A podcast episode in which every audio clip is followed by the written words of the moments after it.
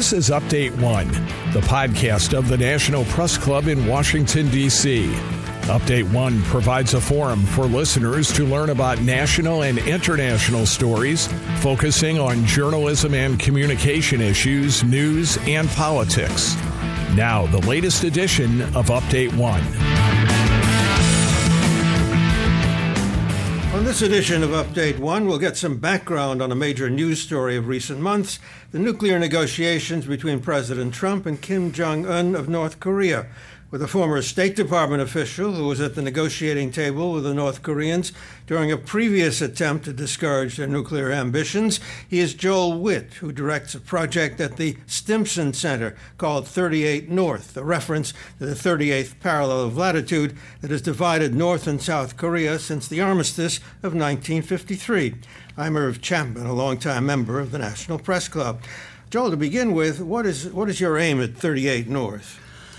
Well, a number of years ago, myself and some friends looking at the public discussion of North Korea thought it was really not well informed. And so, what we set about doing was to establish a website and a project where the people who were working on it had firsthand experience dealing with North Koreans, and therefore, I think were much better informed about all the issues involved with North Korea. And that's been the thrust ever since. Well, after the Korean War, North Korea was largely cut off from the outside world economically, except for Russia and China. Uh, there was that hut along the dividing line at Panmunjom for military representatives to meet if needed. What, when did the United States reach out to North Korea beyond that limited contact? Well, I think it would surprise a lot of people to know that the first efforts to reach out to North Korea were made by the Reagan administration, which understood that isolating North Korea in and of itself wasn't going to work. And that was because the nuclear program started to emerge then. So the Reagan administration started the initiative. The Bush administration, the first Bush administration, continued the initiative. And then, of course, under President Clinton, the nuclear crisis uh, erupted for the first time, and that's when we accelerated efforts to talk to North Korea. Well, when you say they initiated a relationship or attempted one, uh, what were these first feelers, and how, how far did they go with Reagan and, and uh, HW? Yeah, they they gathered momentum gradually. So under the Reagan administration, the initiative had the it was named the Modest Initiative, and that basically was relaxing a travel ban on North Koreans coming to the United States and also beginning some other contacts with them. Under the Bush administration, that accelerated, as I said and the Bush administration even relaxed um, the ban on the provision of humanitarian assistance to North Korea. And so it allowed humanitarian assistance up to $1.2 billion to North Korea. And then, of course, the Clinton administration had to engage in very detailed discussions because the nuclear crisis erupted. What made it a crisis just at that point in time? Well, what made it a crisis was in March 1993, a couple of months after President Clinton took office, the North Koreans announced that they intended to withdraw from the Nuclear Non-Proliferation Treaty. In the previous years, they had inched towards becoming a member, and I think, as a lot of people know, the treaty essentially bans countries from having nuclear weapons. So the North Koreans were inching towards that, but in March 1993, they announced they were going to withdraw, and that led everyone to believe they were going to build nuclear weapons. So, because of that, the Clinton administration felt it had to become more involved. And at what point did you get involved? Uh, I became involved in 1993 when I was at the State Department, and I worked for the gentleman who was the chief negotiator with the North Koreans, and that is Ambassador Robert Gallucci. And he remained the chief negotiator for the next year and a half up until we reached an agreement in 1994. What was it like negotiating with the North Koreans? Did they largely spout propaganda? Were they businesslike? Did they have the same authority to truly negotiate that uh, the U.S. team did? And how did your experience with the Soviet Union prepare you to deal with the North Koreans? Well, it's very interesting. You know, Americans entering into this negotiation with the North Koreans, and the first session was in June 1993, uh, they were like from another planet. We hadn't dealt with North Koreans before because there hadn't been many contacts with them. And so you were sitting at a table across from a group of North Koreans who all had in their lapel little buttons with pictures of Kim Il sung. And that, of course, reinforced the American uh, uh, you know, image of North Koreans as part of a cult. But what we found out as we went through this first round of negotiations with them was that, you know, they were different from others, different from the Soviets, but you could also get used to their the rhythm of the negotiation and we also discovered that they were human beings. So they used humor at various junctures to get over tense moments. Their chief negotiator often ended sessions on an upbeat note to keep us going on. And um, they often used coffee breaks, like in other negotiations, to float ideas for compromises. So, in many ways, it was very similar to other talks, but in other ways, not similar. Well, you got an agreed framework, so called, out of the deal. What was agreed? Well, this is the deal we reached in 1994. It was uh, October 1994. It was the first denuclearization deal with the North Koreans. And what was agreed was that the North Koreans would essentially give up the program they had been building for decades to produce fissile material for building bombs. And in this case, it was plutonium. So they had spent billions of dollars to develop this program, and our intelligence estimates were telling us that if it wasn't stopped, they could build up to 100 nuclear weapons by the beginning of the next decade. They agreed to give that up, to first freeze it and then dismantle it and that would have been a long process. And in return, we agreed essentially to give them two new reactors. Now, that might sound a little strange because they had reactors already that were going to produce this material. But the new reactors were not able to produce this bomb making material, they were just for energy. And they were expensive. They were $5 billion in, a, in the construction project. But nevertheless, that was the core of the agreement. And what happened to it? Well, as you can imagine, after you know four decades of hostility between the United States and North Korea, it wasn't easy to all of a sudden change the relationship overnight. So implementation of the deal was difficult, but it moved forward. And so Today, you can still see, if you have commercial satellite photography, you could still see in North Korea the foundations of the new reactors that we started to build. So it moved forward. The North Koreans did dismantle this plutonium production program, essentially dismantled it. The problem was that as we were moving forward near the end of the Clinton administration, we discovered that North Korea was starting to cheat on the agreement. And by that I mean, uh, just to take a step back, this may be too a little technical, but there are two ways to build nuclear bombs. One is to use plutonium, another is to use highly enriched uranium. We found that they were starting to explore producing highly enriched uranium the Clinton administration was moving to deal with that, but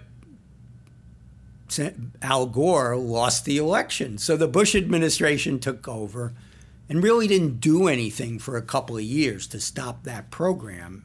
And as a result, by the time it started moving, the program had grown. And the Bush administration thought it could just confront the North Koreans with their cheating and have them capitulate. And of course, anyone who's dealt with North Koreans understands that's not going to work. So the North Koreans withdrew from the agreed framework. So, in other words, had the Bush administration, you think, consulted at length with people who had dealt with North Korea before, we might have been saved uh, an awful lot of trouble. Well, that's certainly true. And as everyone knows, the Bush administration entered office with this idea that we don't deal with countries like North Korea, Iraq, other rogue states, the axis of evil, evil. We don't negotiate with evil. And so they didn't consult with anyone. And moreover, they underestimated how the North Koreans would react to being confronted and with their demands to stop cheating. And the North Koreans caught us flat footed because the Bush administration had no plan for dealing with the possibility that the North Koreans would withdraw from the agreement. What, what has been the trajectory of what the North Koreans have done since then? what we see since that happened, which is 2002, um, for the first seven years, which was the remainder of the Bush administration, what we see is a slow motion moving forward by the North Koreans to reconstitute their nuclear program that included the first nuclear test by North Korea in 2006. Interestingly enough, by the second term of the Bush administration, they realized they had made a mistake and started negotiating with the North Koreans to reach an agreement that would have essentially been like what the agreed framework had done. Those negotiations made some progress during the second term of the Bush administration, but as often happens, events that are unanticipated take hold. And so in 2008, Kim Jong il, the father of the current North Korean leader, had a stroke. And North Korea turned inward and was looking towards the transition to when Kim Jong il died. And because of that, it was very hard to talk to the North Koreans, and they were more focused on strengthening their own internal situation and strengthening their defenses. And the nuclear program moved forward, and North Korea's missile program moved forward. And then came eight years of Obama? Eight years of Obama, which was the first. Kim Jong il died at the end of 2011, the first three years of the Obama administration. Kim Jong un took over and during that time period, the nuclear program, the missile program accelerated to the point where, at the end of the Obama administration, it became an existential threat to the United States. North Korea could attack American cities. The Obama administration tried to deal with that, and we could get into the details, but in fact, by the end of the administration, it had failed. North Korea moved to the top of the foreign policy agenda. And during the transition, President Obama met President Trump once in the Oval Office and basically told President Trump, this is the number one problem you will face. Mm-hmm. It's been suggested the example of Muammar Gaddafi in Libya, who agreed to nuclear disarmament and wound up dead, preys on Kim Jong un's mind. What is your take on that? I think that's to some degree true, but what I would say is the North Koreans understand all this history. They understand what Gaddafi did. You know, they don't think highly. They never thought highly of Gaddafi. They thought he was crazy. And they're not that crazy. So, what the North Koreans are trying to do now is move down that road, and they might or might not eventually give up their weapons. But as they move down that road, what they're trying to do is transform the hostile relationship between the United States and North Korea. So if you're looking into the future and you're a North Korean, thinking about, gee, someday I may get to the point where I give up my nuclear weapons, you're only going to get there if the United States and North Korea have a very different political relationship something very different from hostility. So, bottom line, does the world have to accept that North Korea has joined the nuclear ranks, period? Uh, you seem to think that there's a chance that they will withdraw under the right circumstances. You know, I, people always ask me, are you realistic? I mean, are you pessimistic? Are you optimistic about whether they're giving up they'll give up their nuclear weapons? And what I say is they're I'm realistic. If there's a chance, we should explore whether it's possible, understanding that it may not work. But you say they're out for a new relationship with the United States. That certainly appears to be Donald Trump's goal to have a buddy buddy relationship, uh, an economic relationship, uh, an investment relationship. Uh, but do the North Koreans think in economic development terms? Oh, well, the new relationship, according to the North Koreans, if a North Korean was sitting here on the other side of the table, and I've sat there listening listened to them many times, what they would say is a new relationship means a new political relationship, a new security relationship, and a new economic relationship. So, what does that mean? Political relationship means we have to recognize North Korea. We have to establish diplomatic relations. We don't have those. That's number one. Secondly, security relationship means we have to end the Korean War. The Korean War has only been temporarily ended. So, what they want is a peace treaty to end the Korean War. And third, economic relationship does mean lifting the sanctions and maybe the provision of some economic assistance, but they're not looking to the United States to be their funder. They can find money in other places. Well, that doesn't seem to be an impossible agenda, but the question is who does what first? It's not an impossible agenda. It's a complicated agenda that can take a long time to realize. You know, reaching a peace treaty isn't something you do overnight. It could take a number of years. So it's a long agenda and it's complicated. And one of the issues is, of course, as you mentioned, who goes first. And the solution is no one goes first. We do it in phases during which we both go. We do it, you know, not not a, exactly the same minute, but within a phase of negotiations, a phase of the agreement, we both take steps. That's how it should work, ideally. Well, the first step for the North Koreans uh, apparently was supposed to be an, to inventory what they have, and they haven't done it. Well, that's not the first step. I mean, a lot of experts will say that's what they should do up front. But anyone who knows something about nuclear issues will tell you that's not what they should do. What is? what should happen up front is that we should start a process of gradually dismantling, freezing and dismantling parts of their nuclear program. And as you move down the road through each phase, that process gathers momentum. From the North Korean side of things, what we should do, what they want us to do, is gradually lift sanctions um, start moving down the road to a peace treaty and maybe also move down the road to diplomatic relations.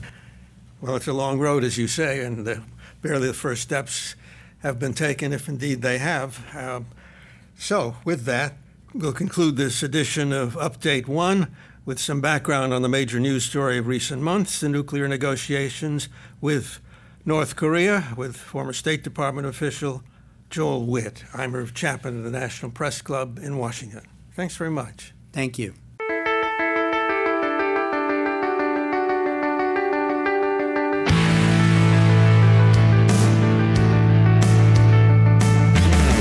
Update One is a production of the National Press Club's Broadcast Podcast Committee. You can comment on this podcast or any episode of Update One by sending an email to Update One Podcast. That's update the number one podcast at gmail.com. Thanks for listening to Update One.